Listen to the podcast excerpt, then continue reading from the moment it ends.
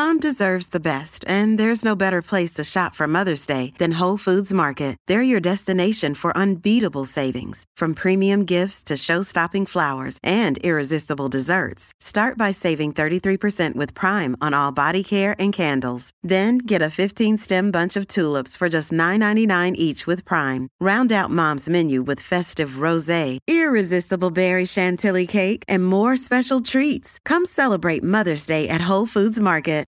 This episode is brought to you by Shopify. Do you have a point of sale system you can trust, or is it a real POS? You need Shopify for retail. From accepting payments to managing inventory, Shopify POS has everything you need to sell in person. Go to shopify.com slash system, all lowercase, to take your retail business to the next level today. That's shopify.com slash system. Welcome to the New Books Network. Welcome to Postscript, a special series from New Books and Political Science on the New Books Network. We talk to scholars who've written extensively on a topic to offer insights into contemporary politics. I'm Susan Liebell at St. Joseph's University, and today we'll engage the possible political effects of Justice Alito's leaked Supreme Court draft overturning Roe v. Wade with Lilly Goren, professor of political science and global studies at Carroll University, Dr. Rebecca Kreitzer, associate professor of public policy and adjunct associate professor of political science at the University of North Carolina at Chapel Hill. Dr. Andrew R. Lewis, Associate Professor of Political Science at the University of Cincinnati, Dr. Candis Watts Smith, Associate Professor of Political Science at Duke University and co host of the Democracy Works podcast, and Joshua C. Wilson, Professor of Political Science at the University of Denver. Denver. Welcome, everybody. Uh, the leaked opinion comes from a case considering Mississippi's Gestational Age Act, which prohibits all abortions with exceptions for fetal abnormalities and the health of the mother after 15 weeks of pregnancy. The law has no exception for rape or incest, and it contradicts almost 50 years of Supreme Court doctrine that has held that women may elect to have an abortion before the fetus is viable outside the womb. Uh, during oral arguments, five justices, Thomas, Alito, Gorsuch, Kavanaugh, and Barrett, indicated willingness to overturn Roe v. Wade and Parenthood, Planned Parenthood versus Casey. And the leaked opinion by Justice Alito appears to confirm what we learned in oral arguments. Uh, we've seen a lot of commentary on the leak and the content of the decision. So, this conversation will take advantage of our guest's expertise in politics. And let's start with the effect of overturning Roe if the official decision is similar to the leaked draft, you know, who will have access to abortion in America? What will what will actually change with this decision? I think that one thing that we'll see is we'll see the continued bifurcation of access to abortion across the US.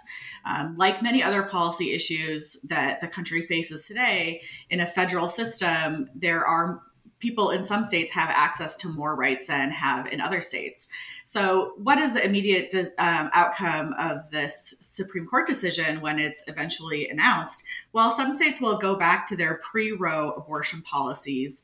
Others will go, and some of those, by the way, are quite old, dating back to the 1800s. Some of them will, some states will revert to policies um, enacted right around the time of Roe versus Wade. A few states, um, about 13 of them, have what are called trigger laws, which would then uh, put into place new abortion restrictions. And the rest of the states will be in a frantic scramble to try to either loosen or tighten restrictions to abortion. We're seeing that in some states like Kansas, which actually have a right to abortion in their state constitution. Uh, considering taking that back. Um, and so, what we'll see is that some states will have abortion access and other states will not and people will have to travel long distances in order to get an abortion. I think that the points that Rebecca brings up are really important about how um, there are just going to be differential experiences at the state level. We're going to see a patchwork of inequality arise. I think maybe more broadly speaking, um, is that we might have kind of a, a, a historical heuristic that we might uh, lean into, which is, you know, when Americans get a cold, people of color and poor people are going to get the flu. We saw this um, with COVID. We see it with unemployment. We see it, you know, in the recession and the loss of wealth. Um, and we're going to see it here that, you know, when there is some sort of um, instability in, or even a taking away of rights, um, you know, there's going to be a differential impact whereby um, already vulnerable Americans are going to be made um, put, put in, in even more precarious situations. Can I add one one thing to that too? Is that states where you still have access, there are these questions of how much strain will be put on the resources that are available in those states already. Like this is an mm-hmm. active conversation going on right now in Colorado of looking at the geography, thinking about where we are in relation to states like Texas, and asking, you know, while uh, access is protected in the state of Colorado, will the clinics in Colorado have the resources to meet the demand? And that's that's an open question still. I would say that it's almost not an open question. We've seen that since SB 8 that there's only been about a 10% reduction in the total number of abortions that Texan women have gotten. It's just that they haven't gotten them in Texas. So since SB 8 has passed, Oklahoma likewise has passed a similar law uh, prohibiting abortions at around six weeks. And as more and more states do that, we're going to see this strain very much overpower existing abortion clinics. Already today, across the country, more than in some places, 30 to 50% of people in abortion clinic waiting rooms right now are already from Texas. So, as more states continue to pass these restrictions, absolutely, abortion clinics across the entire country will be overwhelmed. It'll take a long time in order to get a clinic appointment, which then may put people past gestational limits in various states. Uh, thanks, Rebecca, Kansas, and jo- uh, Candis and Josh.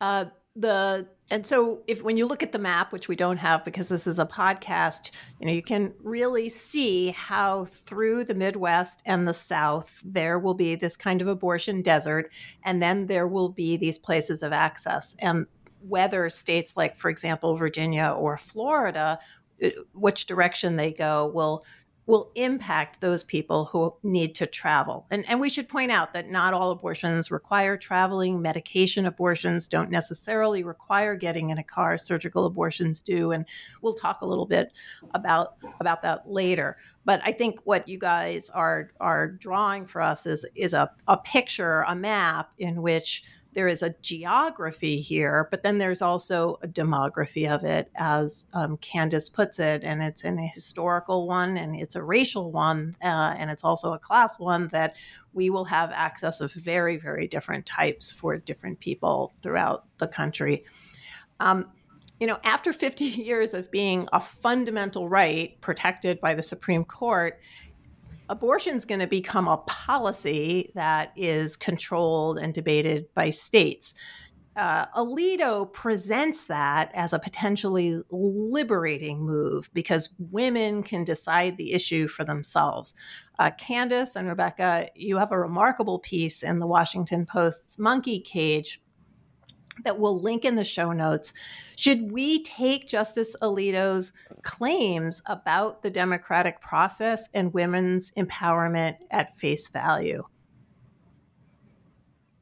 It's so exhausting. Um,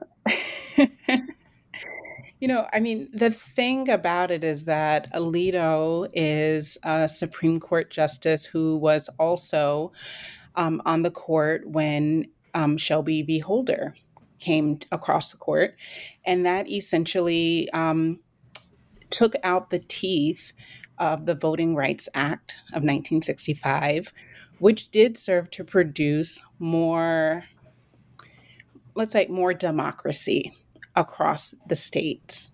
And so, for a person who helped to um, strike down uh, and to uh, to strike down access to voting to then say that we should just allow people to vote is asinine. You know, um, in the leaked opinion, you know, he mentions that, you know, at Roe, um, 30 states prohibited um, abortion and some states were liberalizing, but Roe abruptly ended the political process. And, you know, he's just kind of not being sincere about the historical context under which the uh, political process was going on then, and he's not being um, honest about the political process as it exists now. So the idea that we should just leave it to the states because that would produce more uh, let's democracy i think he's leaning into like that notion of majoritarian democracy which is not necessarily protective of minority rights.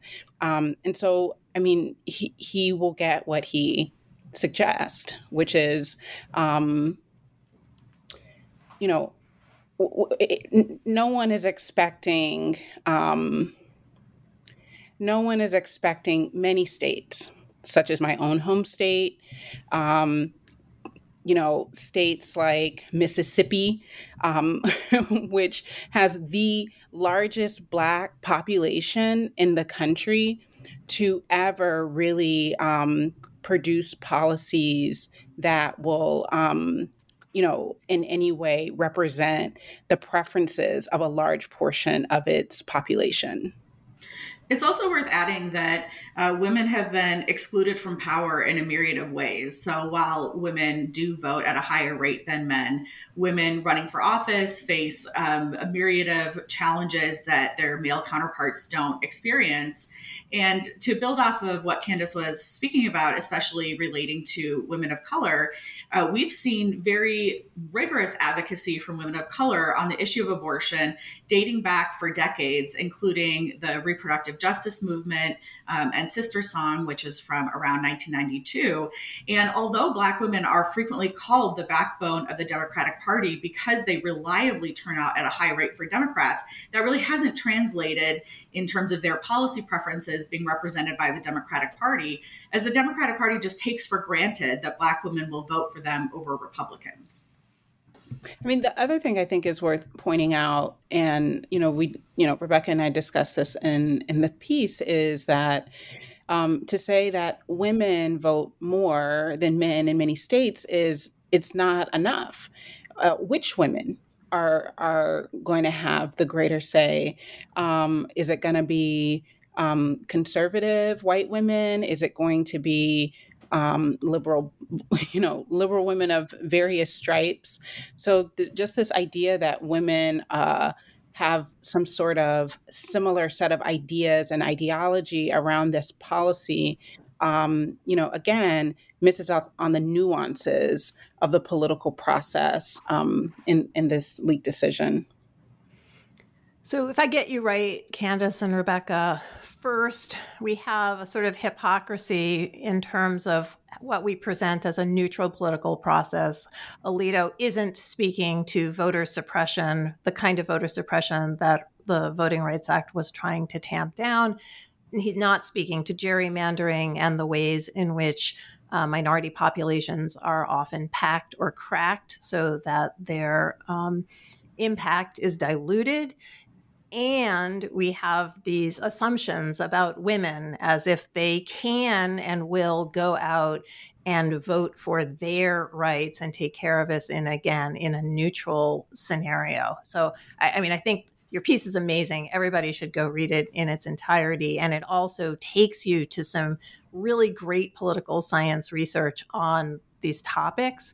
Um, but I think o- overall that kind of summarizes much of what's going on. And and so you're seeing Alito is in fact we shouldn't take him at face value on this.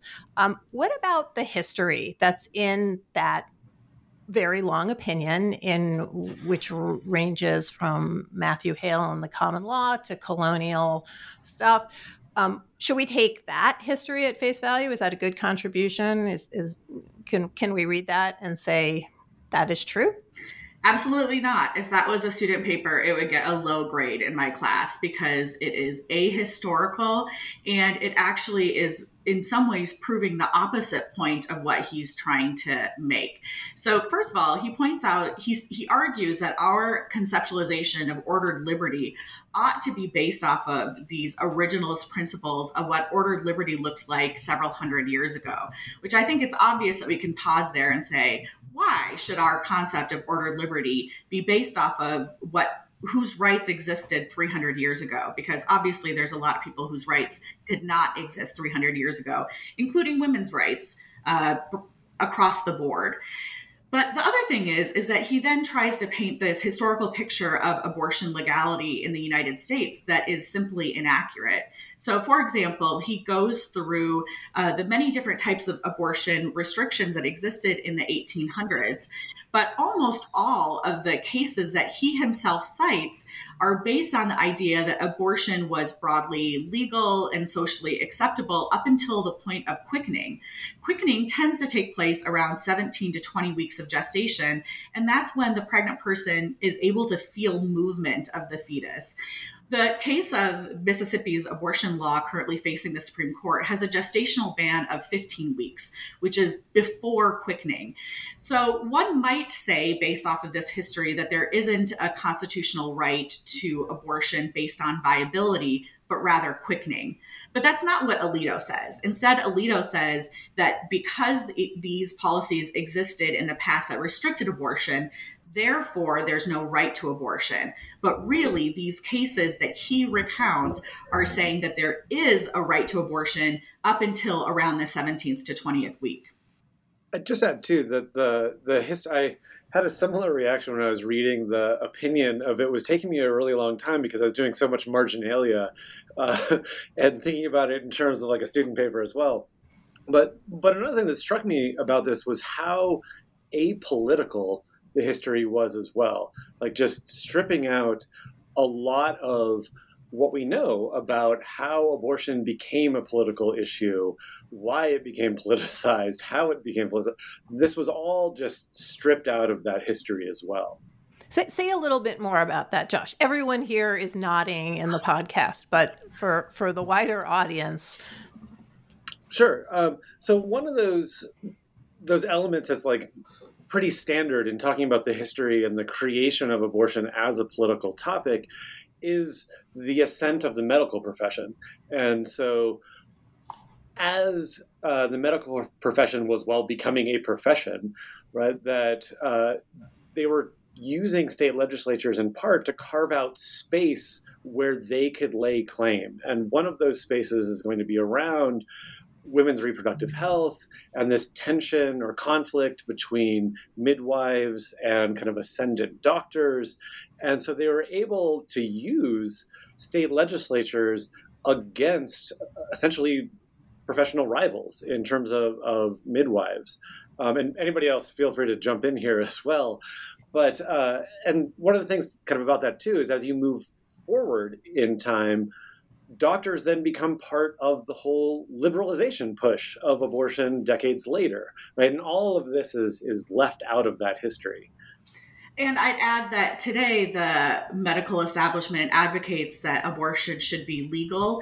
And in fact, that many physicians who do research on abortion and abortion providers today are advocating for loosening the restrictions of medication abortion to allow for self managed abortions.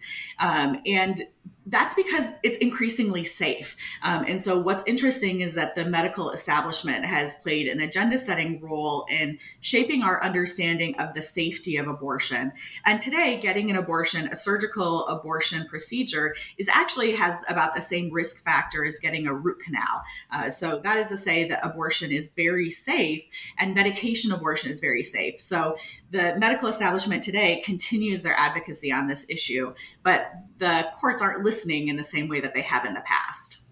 I would actually even add that the court, in abortion context, uh, the court hasn't listened to to medical establishment, right? We can look at something like yeah, yeah. Gonzales, Gonzales, versus Carhart, right? Yeah. There's the majority there is actively working to marginalize mainstream medical establishment and you can see that in the kind of the criticisms in Ruth Bader Ginsburg's dissent and, and so forth. So there's there's been this modern tension between conservative justices and the medical establishment in the abortion context as well and just to clarify, Carhart is the uh, one of the cases that involves third trimester abortions. It involves an enormous amount of data about the risks to uh, the woman, the risks to the um, uh, fetus, how it's performed. It's it's a very explicit, very data filled, but as you have all said really eloquently, the the data gets ignored. Um, I want to put another piece of the political history in. Josh, thanks for sort of calling that uh, political erasure out. You know, we often talk about abortion as a religious issue, one in which you know, Christians up all oppose abortion, but the history is a lot more complicated. Andrew, uh, you had a remarkable Twitter thread this week that I found really helpful, and others did as well, about the positions that evangelicals took in the 1970s and behind. So I'm wondering if we could go back to that moment as Roe is being decided and just give us a little bit of the history on which religious groups are uh, not liberalizing. For example, before Roe, we're seeing lots of states move, and they're not actually states in in in the East, and that has to do with the number of Catholics in those states. So, so tell us a little bit about the political history involving religious groups, particularly evangelicals. Yeah, well, uh, it's sort of complicated, which uh, which I'm glad you picked up on, on that point I was saying. But uh, in general, in the you know 19 mid to late 1960s, early 1970s, primarily you have a sort of I would say a Catholic dominance and opposition to abortion. You see, and then I would say some we might call Northern Protestants um, join that group, and so you're you're seeing those are the the pockets of of stronger opposition. Um, Southern Protestants, uh, evangelicals in the South are are sort of silent and some accepting of, of abortion rights in some ways. But you also have this history of what I what I try to point out in this thread of, of fundamentalist Christians um, speaking out about abortion and combining it with a whole bunch of fundamentalist concerns about uh, the family and the government of America and the the way that the nation should be rooted in certain moral in a certain moral vision. And so all of that is a bit in the mix. By the time you end up with Roe versus Wade, you have uh, you have some tensions, right? I think you have um, you have some big evangelical institutions supportive of uh, the Supreme Court and at least some uh, levels of, of abortion rights, and then you have Catholics opposing, and then and then I would say growing movements of, of Protestants joining that. Um, by the end of the 1970s, though, is really when you get this sort of growing coalescing, especially on the elite side of opposing abortion. There's been some discussion, you know, like that those things are um, that the movement of the Christian right to embrace opposition to abortion is primarily an agenda to to cover for their views on uh, race and um, protecting segregation. I, I think that's an important part of the story. I think that story uh, has many facets, though I wouldn't say that that's the only part. I think that that history existed um, somewhat before then, but it all sort of uh, gains momentum um, by the end of the 1970s among elites, and then a decade later or so, we start seeing growing sorting among the sort of the mass public. Um, and so that happens a bit later. So it's I would say somewhat complicated. I could walk we can walk talk about some of the the different features here, but we should think about Catholics. We should think about you know fundamentalist Protestants. We should think about the growing conservatism and Southern conservatism um, that comes to the anti-abortion movement by uh, the late 70s and 1980s, and how that changes in some sense the emphasis and style of of the political movement. So those are the few things that I that I've been thinking through. But before I go to others, you mentioned elites. So in terms of of uh, the rank and file, what kind of positions do they hold in terms of abortion compared to their leaders? Do we? Uh, we just had reporters come to St. Joseph's University, Catholic University, and they were shocked that they found a bunch of very pro-choice, but also very committed Catholic women uh, speaking to them. Uh, they were surprised by that, but I think people who look at the polls weren't. So, what does it look like for evangelicals? You know, I, I uh, certainly white evangelicals are, are going to be the most uh, the most committed to uh, restricting abortion, the, the, the, most committed group. But that doesn't mean that they um, are completely in support of, of total bans on abortion rights uh, as far as the mass public, right? And so I think um, there is uh, there's a it, across the public right there's sort of this middling middle position where I think the majority of people want to keep um, keep abortion rights uh, constitutional, so keep the legacy. But then they also are, are supportive of some restrictions that perhaps Roe and Casey um, don't don't allow. And so for for um, some of these religious groups, especially uh, evangelicals, and then I would say the next tier down would, be white Catholics. They are you know closer to the conservative a- end of that uh, stream, but certainly not um, as far as some of the state level policies will go. And what about Black evangelicals? Yeah, I, I, uh, this is a great question. So um, I would say there's a couple, and I would love to hear what other people think about this because um, African American uh, evangelicals are, and African American Protestants aren't my expertise, but I will say that there are um, some competing uh, visions, just like there's competing visions of white Christianity. There's competing views on on how um, how they view the status of abortion and the legality among those um, um, groups. In general, uh, religious people of a whole variety of stripes tend to be um, more conservative on, on, the issue of abortion than non-religious. Um, but uh, I would say you have strong advocates for you know reproductive justice coming connected to the African American uh, religious traditions, and so there are there are a few different, a couple different streams of thought that we might want to you know, think through. There's been some really interesting research in the last few years coming out of political science that's looking at the intersections of gender, race, and religion, and especially the ways in which women have a different relationship with religion. So, in general, there tends to be like a higher level of uh, religious uh, membership and attendance, among, you know, among women compared to men. But then there's different relationships of that when you're looking at Hispanic and Black women compared to white women, and that structures um, how people think about things like abortion.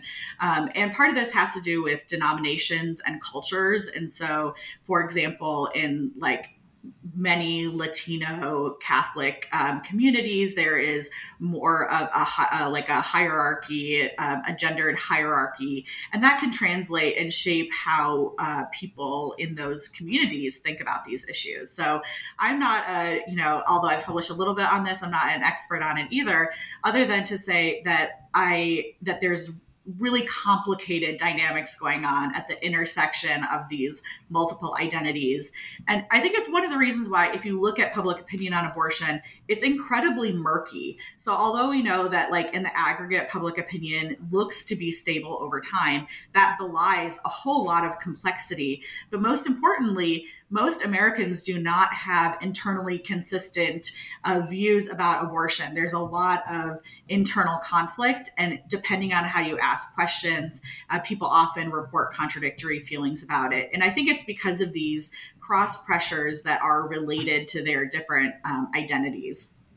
Yeah, it's really interesting too because you have women who are probably the most uh, religious, right? More religious than men, and typically, but um, and then um, you end up with some of these cross pressures. We don't have a strong gender divide on some of these abortion questions, but and in fact, you see women leading movements on the right and the left on this issue. Yeah, interestingly, is... there's a growing movement on the right, pro woman, pro life. It's a women led movement to restrict abortion, and we especially see younger women who are involved with that. Um, and it, has been a big puzzle for political scientists for years that there hasn't been a big gender divide in between men and women when it comes to abortion. But I will say that when you control for feminist ideology or orientation, then there is a gender difference. I'm really glad that we're having this conversation, mostly on this point, and I'm not an expert here.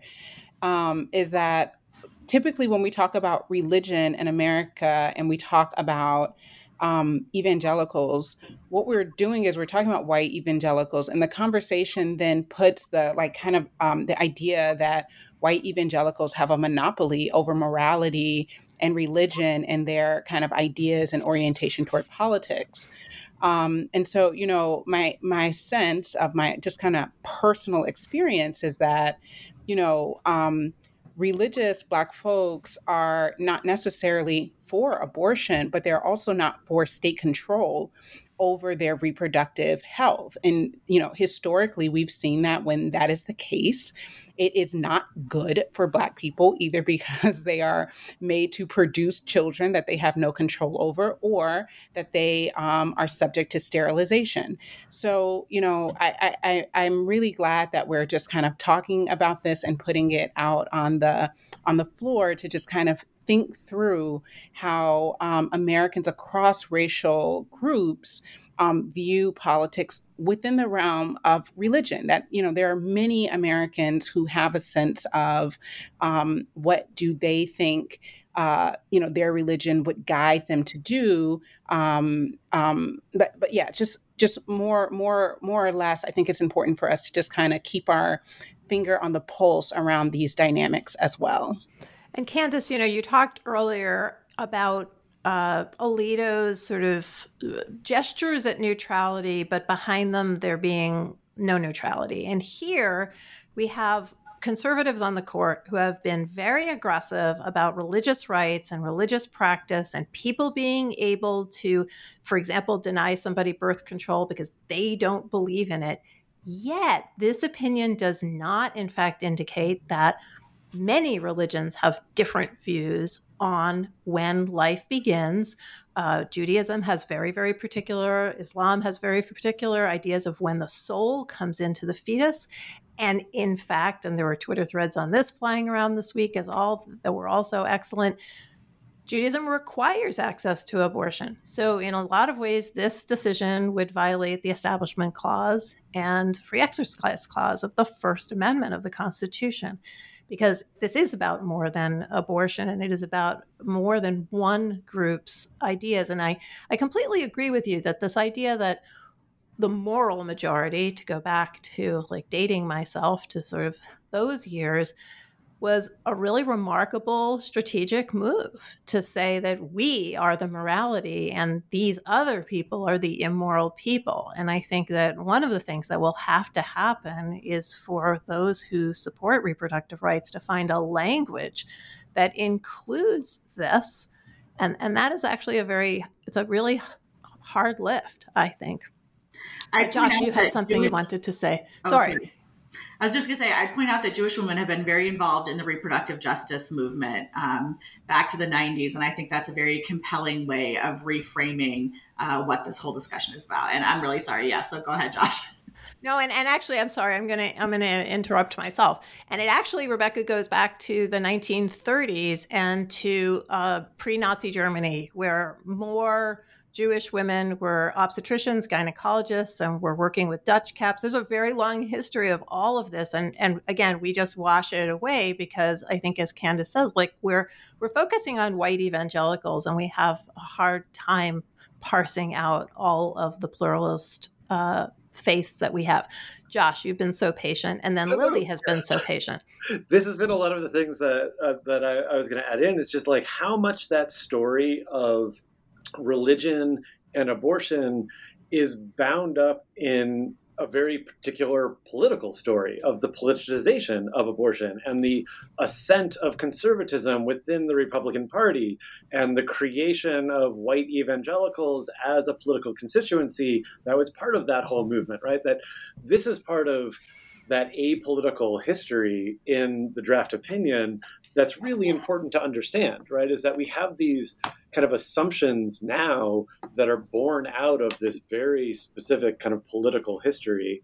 Um, and I, like I, I just go back to like Andy's book is phenomenal about this of like the importance and place of abortion in bringing white evangelicals ever more solidly into the Republican Party, right, and making them into Republicans, right. So there's the the religion abortion discussion is, like I said, just so bound up in this political history. The, the other one, too, just to go back to a, a point of Rebecca's from much earlier about polling, is I go back to like Ziad Munson has this idea of abortion being this empty shell that is filled by kind of the political issues of the day.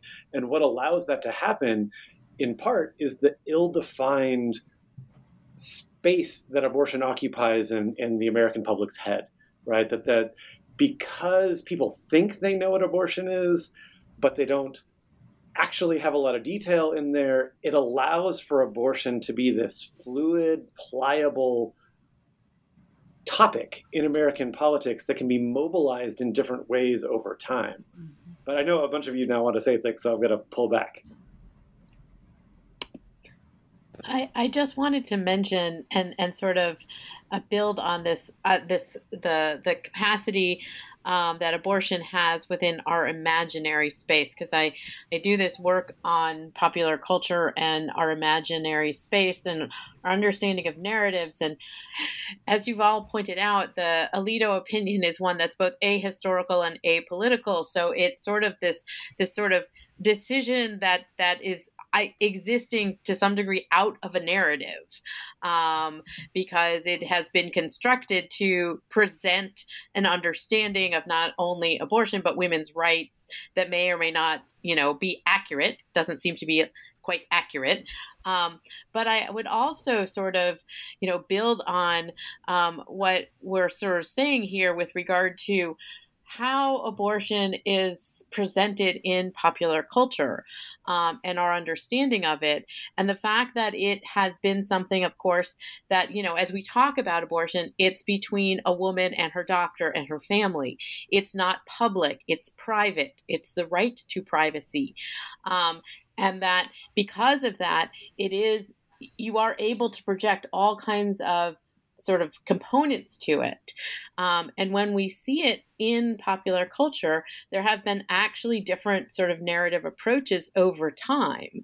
Um, and we're at a period now where abortion has sort of come back into discussion in popular culture, but for a long time, it it kind of wasn't um, a topic. It, it was something that happened. Oftentimes, if it was if somebody was pregnant and they didn't want to have the baby, they would have a miscarriage um, in television and film, um, and. And so the problem would be solved.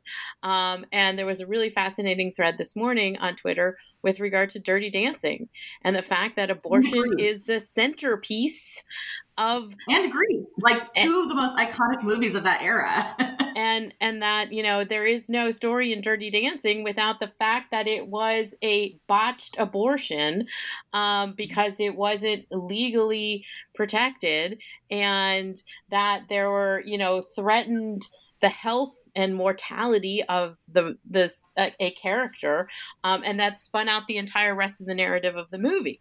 Um, mm-hmm. and and this is the case on television shows. This is the case on um, in in other movies, and I think that that's why abortion also that you're able to project that Alito is able to project a particular narrative because this is something that's private. Andrew, please uh, Mary Ziegler, who can't be with us, has this great approach in her book After Roe, where it says like over the decade after Roe, uh, both the right and the left constructed meanings for what for what that case meant, and it helped build the sort of mobilization. It really, I think, it makes me think that we were going to be constructing meanings after Dobbs, right? And and it won't happen in June and July, but it'll happen over the next five or six years and that those meanings like like what it comes to symbolize if they get tied to mobilization and this is where you really will start to see political effects. So if i were to, to say like what should we be thinking about uh, as a bunch of political scientists like we should be thinking about what meanings arise and how do those meanings get attached to the public but more importantly the mobilized groups of the public. Um, so just something to, to highlight as we're all referencing really good books we like. This episode is brought to you by Shopify. Do you have a point of sale system you can trust, or is it a real POS? You need Shopify for retail. From accepting payments to managing inventory, Shopify POS has everything you need to sell in person. Go to shopify.com/system all lowercase to take your retail business to the next level today. That's shopify.com slash system. Candis. Yeah, just to piggyback uh, off of both Lilly and Andrew, the, the thing that, you know, just thinking about, well, what's next? and especially around grassroots organizing is one of the heavy lifts as mentioned is going to be around discourse it's going to be around getting people to understand and you know i mean there are democratic elites who don't even want to use the word abortion and so, you know, even just kind of talking about that and understanding actually that abortion is quite capacious and like what is considered an abortion, uh, removal of an ectopic pregnancy. Um, sometimes your your insurance uh, like includes like miscarriage care as abortion care. Um, you know all of the things that you know we probably we all know someone who's had an abortion. So there's going to be have to be a lot of work around um, public knowledge so much because um, as as both andrew and lilly have mentioned these have been things that have been um, you know private over you know with your doctor or with your family um and so you know there's just like not a lot of public knowledge about um, the the nuts and bolts, ins and outs, nuances of abortion. And one other thing I think is like um, like we have this idea that you either go to a doctor or you get a hanger, and you know even this kind of like dichotomy of possibility um, really kind of narrows our understanding of what steps could be taken um, in the meantime uh, as you know um, as as you know we i guess put this back into the political process as alito would say and it ignores that roughly 50% of abortions in the United States are not surgical abortions in clinics. They're medication abortions. And we don't have film of people sitting on couches taking a pill and waiting for its effects. That That's not the image that, uh, as referring to Lilly's, like that's going to, you know, make a, a, a, movie plot move ahead. Uh, Rebecca, you, you've been incredibly patient here. Yeah, I mean, I think this is a really important conversation to be having. And I think part of this has to do with the demedicalization of abortion. So there was a recent article in the Washington Post that was about termination for fetal um, uh, for like fetal harm or you know fetal defect. And throughout the whole article they they almost never say the word abortion. And that's really common. So um, if you have an ectopic pregnancy as candis mentioned the treatment for that is abortion. Either the pregnant person dies or the fetus dies or they both die. And that's the only three outcomes that can happen. A miscarriage management, the standard protocol is an abortion. Without that, and before abortion was broadly legal, people would die of sepsis, which takes several weeks. Um, and so, abortion is the standard treatment. But a lot of people don't even know that they themselves have had an abortion because sometimes health professionals will kind of shield them from the A word. And so instead, they'll just talk about a procedure or a termination or something like that. But in doing that, I have, I just want to add that, um, you know, aside from these medical reasons why abortion is necessary, such as the ones that I just mentioned, there are many reasons why abortion is still valid, especially when we think about the way that pregnancy is incredibly traumatic to the entire body, physically and emotionally, uh, psychologically. And so we should be thinking about health in terms of, you know, broadly speaking about well being.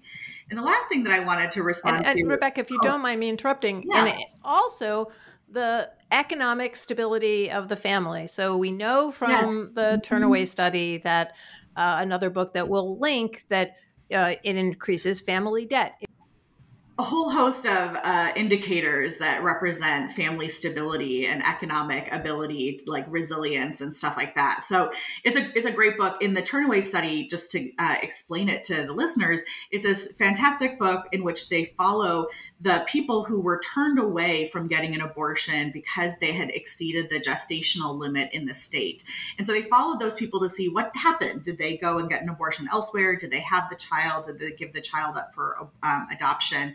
And it's a really fascinating it's a full book worth of sociological evidence um, to indicate why abortion is really necessary especially in this country where we have just you know honestly horrific and unaffordable healthcare especially for low income people the last thing that I wanted to highlight here is this discussion about what illegal abortion will look like today. And as Candis said, it's not about the coat hanger. In fact, the coat hanger iconography is really inaccurate for what what, uh, abortion illegal abortion looks like today. So, the most common type of so called illegal abortion would be medication abortions. And within medication abortions, we've seen that these these are very political. Uh, and it's worth noting that med- the medication for medication abortion has been around for many decades, was de- in very prevalent and legal in developing countries. And so, in contrast, the illegality of it in the US is quite fascinating. In recent years, there have been a lot of um, state policies to try to restrict access to telemedicine in order to get medication abortion. And we've seen um, an increase in those. And so, in talking about medication abortion, there's kind of two types of illegal abortion in the future. So, one type is people who are getting medication abortions with some contact with providers. And so we can call those self managed abortions. That's where you get medication abortion from the provider and then go home to the comfort of your home or wherever to uh, pass, you know, the, it, it, it induces a miscarriage. But the other thing, and the more likely uh, type of illegal abortion in the future is self sourced and managed abortion. So, self sourced and managed abortion is when people buy the pills online, and there's a lot of online marketplaces, some with very legitimate medication, but a growing black market of fake medication. And there's an information gap here in the sense that people um, that that medication abortion is very safe and has been around for a long time, but we are going to be seeing a division between those who are able to obtain uh, medication abortion with consultation and information from health professionals and those that are doing it illegally or um, getting pills across state lines, which states are um, are increasingly restricting. And it's raising a lot of concerns for activists, like how can we advocate and teach people about how to access medication abortion? What should you do if you've had a medication abortion and you need to see a health professional? And so these are some of the new questions and concerns that we will be confronting with as we face this kind of new landscape of what abortion illegality looks like. Thanks so much, Rebecca. I, I want to pivot us. Uh, uh, uh, one thing about this group is every time we get together, we realize just how deeply abortion brings you because it affects all aspects of political life. So it's not a failing that we can't do this in a short period of time. Uh, it speaks to the depth of political science research and this group but let's talk a little bit about electoral politics because we're coming up on midterm elections that are very, very important. And then we're going to come up on a presidential election that also has the potential for changing the direction of politics in the United States. So, what would this decision, if it is the official decision of the Supreme Court in June, mean for the political landscape? I'm skeptical that there's going to be enormous political changes. Um, and I, will just say, and I and I think uh, part of it is a lot of this is already baked into our political system, and so we have um, largely sorted, in some sense, into camps where you are either affirm your party's views or you tolerate it, and um, then we have structures of state level. Uh, the way we handle elections and representation at the state levels, um, protect, I would say, uh, broadly, I say more extreme views than what might be the, the median voter of your party. And so I would just, uh, I think it will certainly be a mobilizing and a, and a money generating thing, but I don't expect it to flip national politics in a big way. Um, there there will probably be some really important discussions at state level politics and attorney generals and local prosecutors and how they're thinking about some of these things. But um, I'm cautious about over predicting big effects for November 22 and November 24. Yeah, and just to add to that, um, I definitely think about this also in terms of, of mobilization and in doing that, right, you have to consider abortion against everything else that's going on, right? And so, uh, you know, inflation, the economy being really, really big elephants in the room on this. Well, I would say, Josh, I think your point is the Democrats, the, the fundamentals of what the Democratic Party has to run against in, in 22 with the economy are, uh, and just midterm elections in general, right, uh, are, are going to be a challenge. And so we have to think about that in not in this issue is not in isolation, but it's mixed in, mixed together. Um, certainly now, the Republican Party has softened in places where the Republican uh, Republicans that be maybe more pro-choice. Uh, it's softened in support. So we're talking about suburban, educated men and women who used to vote Republican. That that that constituency has softened over the last couple cycles. We probably will see more of that. Um, but then I think that's been buttressed by a growing level of um, non-college educated whites who are turning out on the Republican side. And so um, we'll probably see some of those demographic t- trends continue and maybe even expedite following this. But I don't know that we're going to see major changes. That, that, we'll see, I guess. Yeah, and two. These are the two other points that that I lost, but I have since resurrected in my head. Um, one is is just the way that both parties can mobilize around whatever the eventual opinion is, right? So there's we can very clearly see the democratic means to mobilization right now, right? That and and we need to think about this too in relation to again polling data over time. And one of the things we see in polling data with Democrats versus Republicans is in terms of ranking abortion's importance uh, in elections. We see Democrat, you know, traditionally Republicans rank abortion higher uh, than do Democrats, but during the Trump years, you start to see the rise of a concern around abortion with Democratic voters, and so there's the space there for for mobilization, right? Because that that ascent is coupled with the increased perception of the threat to abortion. This makes that all the more real, right? And and so there's that mobilizing potential there. On the other side, you know, the in one way you could say, ah, this could demobilize or this takes away abortion from conservative voters because they've won. But no, there's still ways to run on this, right? That even if you've removed Roe, well, what that does is it opens up the doors to more regulation. So even if your state has banned abortion, you then you can start looking beyond, right? And this is getting to some of the po- points that Rebecca was bringing out about you know regulating access across state lines regulating women from your state who go to another state. Like how do you how do you start to reach beyond your borders? So there's still mobilizing opportunities for both parties around abortion. Questions still are open there about how much how much does each party want to kind of pursue this but but i'll stop there I have so many things to say about this because I think it's like a really interesting conversation. And to one point, like we don't know what's going to happen. Um, and I think both parties have kind of been sleeping on this issue, but the activists haven't. So activists on both sides of the issue have been seeing this writing on the wall. This is going to happen. And so both activists on both sides are already mobilized, ready to adapt and kind of guide, policymakers. So I think one thing that I'd like to add to this conversation is that when I say that both sides are sleep have been kind of sleeping on the issue, I think that both sides had a believability gap. Neither side really thought that Roe versus Wade would fundamentally be overturned, the essential holding being that there's a legal right to abortion. And so Republicans felt comfortable um, introducing and passing uh, increasingly radical abortion policy because they felt confident that it would be enjoined by the courts and so it wouldn't actually go into an effect. And I think they're going to face a discomfort as their constituents are now living under this like new paradigm. And at the same time, Democrats had a believability gap. They thought that the courts would protect us. And so they haven't prioritized the issue of abortion in a way that they should have for many years. And instead, kind of uh, like tried to not comment on it to capture these like suburban voters. So Josh said something earlier about how abortion is just, you know, like one of many issues that's on the ballot and that's very true.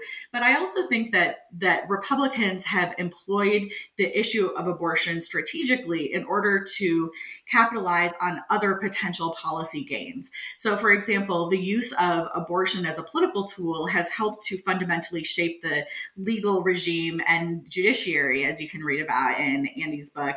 Um, and that has an effect on kind of like the future way that we understand these things. But really, the end game there is not just to restrict abortion, it's like using abortion in order to reconstruct the federal judiciary so that you can also get gains, not just on like whether or not transgender children should be able to get gender affirming health care, but also on environmental regulation and should states be able to restrict um, their you know pollution in different ways from each other. And the, the last thing I'll add is that with thinking about this believability gap um, and the idea of abortion actually becoming scarce is one really interesting finding in the public opinion literature is that older women have the most liberal views about abortion. And that is not true for any other policy issue where you would say oh yes older women the most liberal among the population.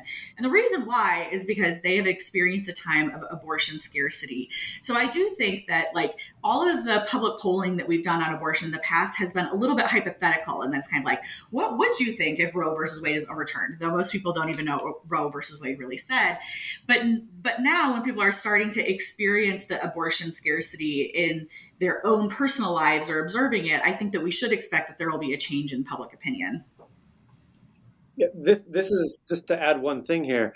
Um, this is why I think it's really interesting to look at how Republicans are going to respond to this new political reality because as, as, rebecca just said right they've always had this safety backstop of the court so they could move into acting aggressively against abortion in order to signal things to their constituents but they knew they had the comfort to feel that they were protected from any backlash um, because the more extreme the law the more likely it was to get shot down right? And so you could you could use that in various ways but with that backstop removed, now there's real risk, especially when we go back to this this whole idea too of what about that middle that both Rebecca and Andy have talked about, right?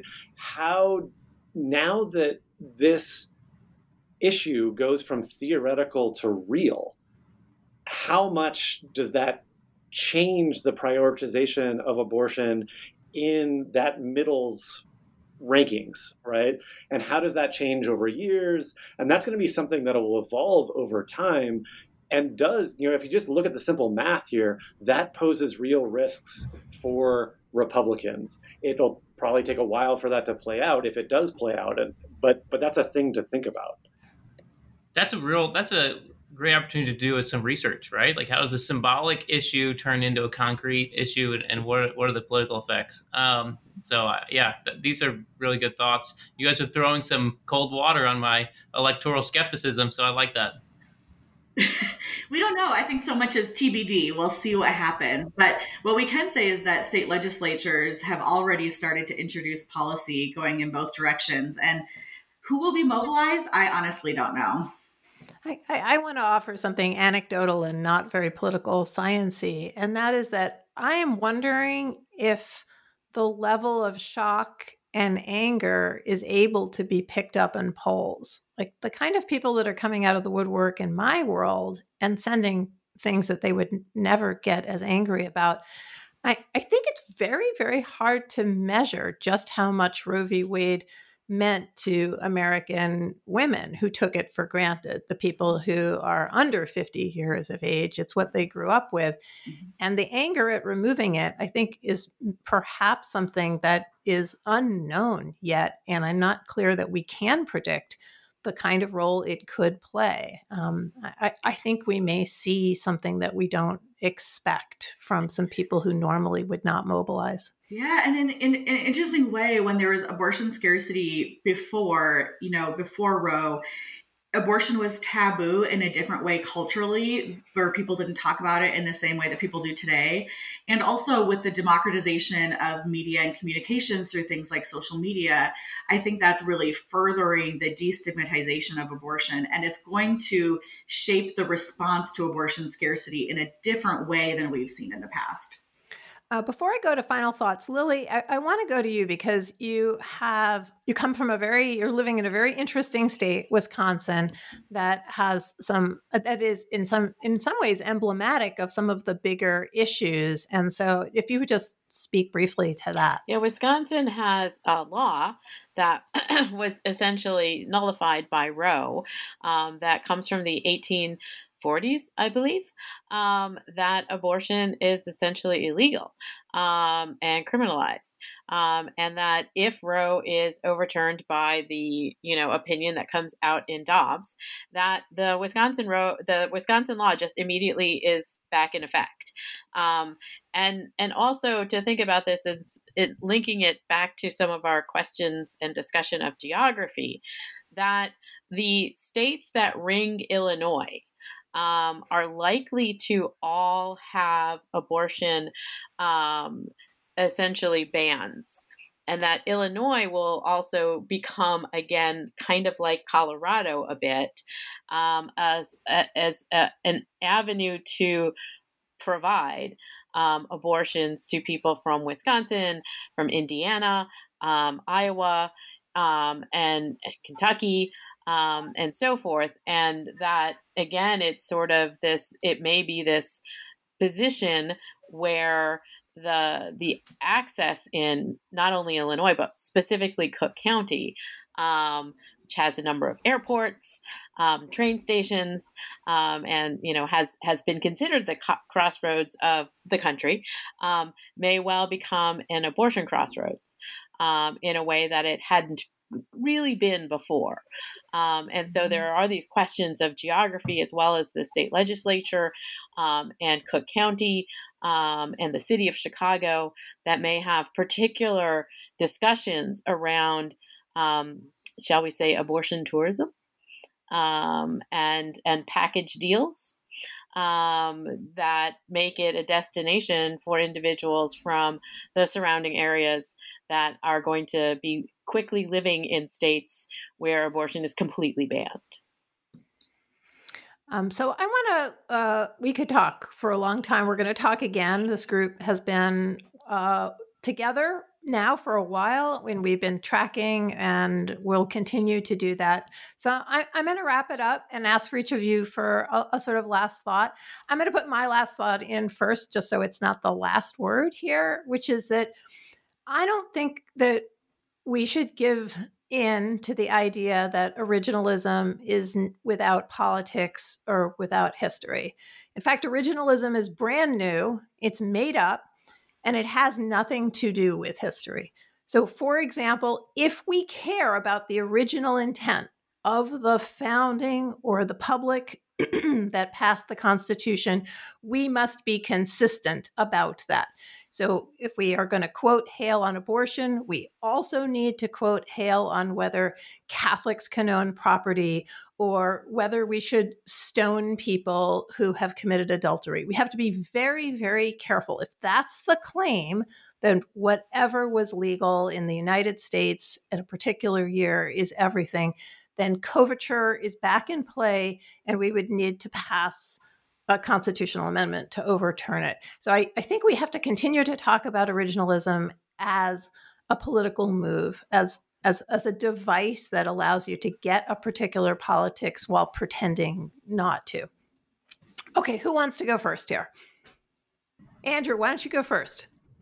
Rebecca's a state politics person, but I, have been telling everyone who will listen for the last few years that that all our our politics in America are nationalized, and we care about national issues, and we focus on the Supreme Court and focus on the, the Congress and the presidency. But when it comes to abortion politics, beyond this decision, everything is going to happen at the state level. Uh, maybe not everything, but most things will happen at the state level, and so we need to be paying close attention to um, what I think how Rebecca described it earlier as the frantic things that will have to happen after this comes down, and that's going to include, you know, what are the penalties the criminalization? What do you do with people across state lines? How do you deal with uh, ordering things through the mail? Um, what do you do with certain types of um, medical procedures that might be related to or connected to abor- abortion? What do you do with elections? Um, at the what are do cities develop sanctuaries? Right, like all kinds of things will develop at the state and local level, and so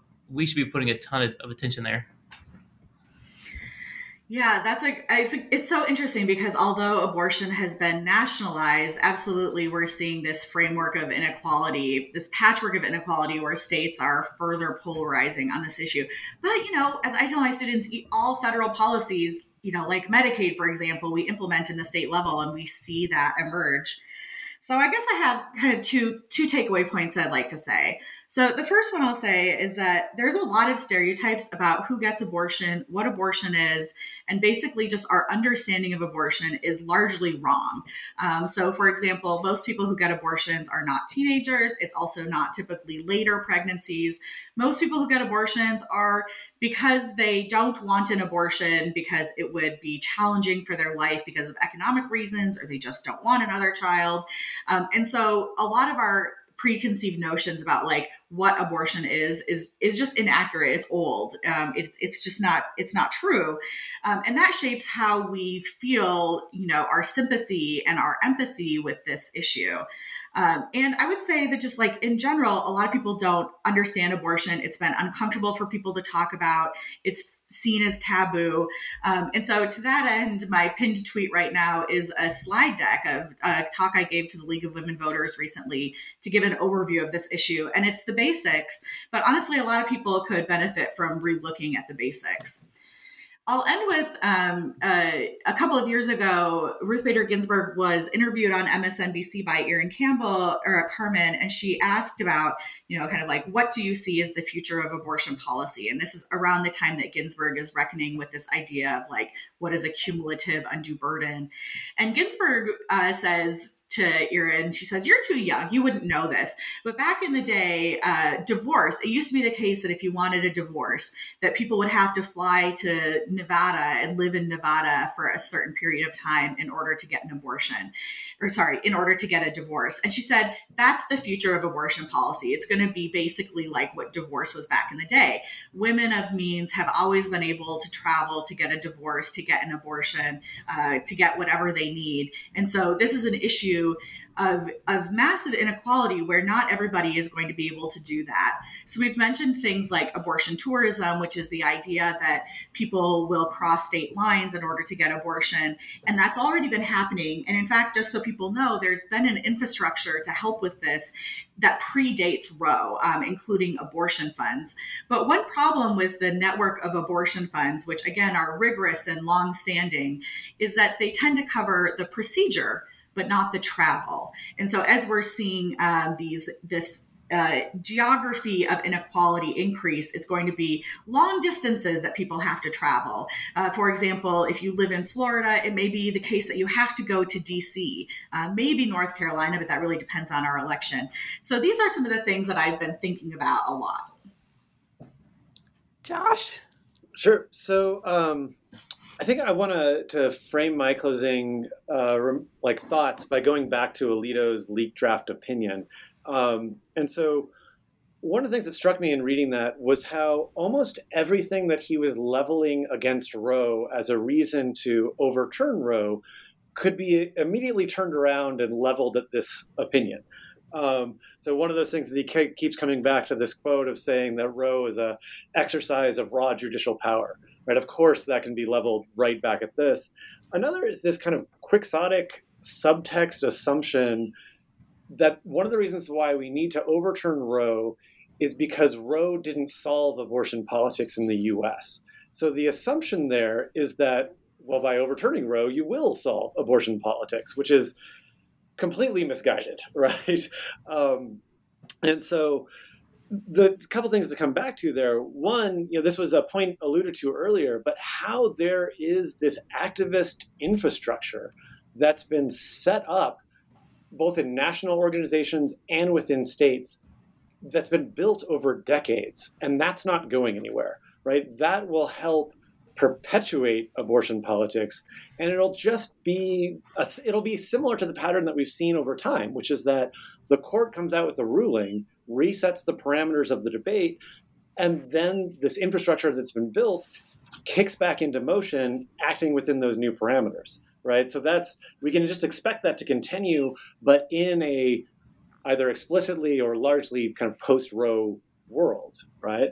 Um, okay, so so another point to think about here is the space that abortion occupies in American politics just as we built this infrastructure over time, we've built abortion as a central political issue over time. that's not because of Roe. That's because of kind of a larger political, American political development story. And again, overturning Roe is not going to somehow unwind that, right? So the infrastructure plus the status of the issue means that this persists and persists in a really ramped up way because of the fundamental changing of the political context. The last kind of point to bring out here, too, is the space for litigation that's being opened. The there's a whole new wide world open for a whole new set of court cases to come out of this. Right? And you can think back to some of the things that we talked about earlier in the discussion about the variation that exists underneath the umbrella term of abortion. So when we're talking about banning abortion in states, what does that actually mean? Right? That is a huge space for litigation to figure out what do these various state bans or you know resulting state regulations of abortion what do those things actually mean is going to be fleshed out in court cases this other kind of future that we have here of states you know s- states uh, legislating in order to pursue those who assist in abortion who are across state lines and then correspondingly progressive states that are now considering how they can protect those same people, right? How they can protect their abortion providers uh, within their states. This state versus state legislation future that we're setting up again is ripe for litigation, right? How do we understand this in terms of interstate commerce and so on and so forth? So the idea that you know, where where Alito ends by saying, "Who knows what the political ramifications of this will be is so profoundly disingenuous that that it's it's shocking really and we can predict what the parameters of the future will be and they are definitely not a future where roe and abortion politics go away. And to connect your and rebecca's point once you consider some of the actual facts, for example, medication abortion and what that entails, then you're actually not talking about interstate travel and whether or not a state can ban people from leaving the state to get an abortion. Then you're talking about the extent to which you can ban the consumption of something inside state borders. So, Feels how like we understand Rebecca's slide deck of facts will then deeply impact the kinds of judicial questions there are. And that's what we didn't see in oral arguments. We never saw any of those facts come in. Yeah, uh, just one other thing, too, of like how much this is bringing us back to early day issues. That brings us back to issues around regulating the mail, which actually gets us back to the what set up all of the contraception cases so long ago, right? Comstock laws were about regulating the distribution of contraception through the mail, right? So suddenly we return, you know, I can't get the exact date right here, but I'm going to say 100 years plus, right? Yeah, 1870s. Okay, there you go. All right. And then the other one of just thinking about how much we're cycling backwards is thinking about the space that medical discretion played in the build up to liberalizing abortion laws in this future that we're talking about the ambiguity of what what is included under future bans and what does this do to doctors exercising of discretion and so forth gets us back to some of these issues that were coming up in the mid 20th century right? so as hey, much as at least now right, everybody yeah. sees that the courts are political so to me that's a big win the courts have been political since the very beginning but now maybe people will see it Lilly, do you want to have the last word? And that was that was really the the point I was going to bring up is that you started off our discussion, Susan, with the question of what is the effect of Alito's d- potential decision if it hand, is handed down in much the same shape as we've seen the draft, and that comes up against this sort of cons the conception of the place of the Supreme Court, but also the courts um, in our understanding and in our political atmosphere as well as the imaginary space that they occupy as you know people who put on robes and decide things with reason um, and without politics. And that is completely undone by not only this decision obviously other decisions as well shelby county and so forth but that that alito's argument here is one where he is trying to dress it up as, you know, this sort of uh, abstract legal understanding that is based in ideas that are hardly abstract hardly based in you know sort of uh, an accurate understanding of history or politics or women's rights um, and and I think that you know where the court is then positioned in our understanding in our governmental system and in our imaginary space is is sort of crumbling.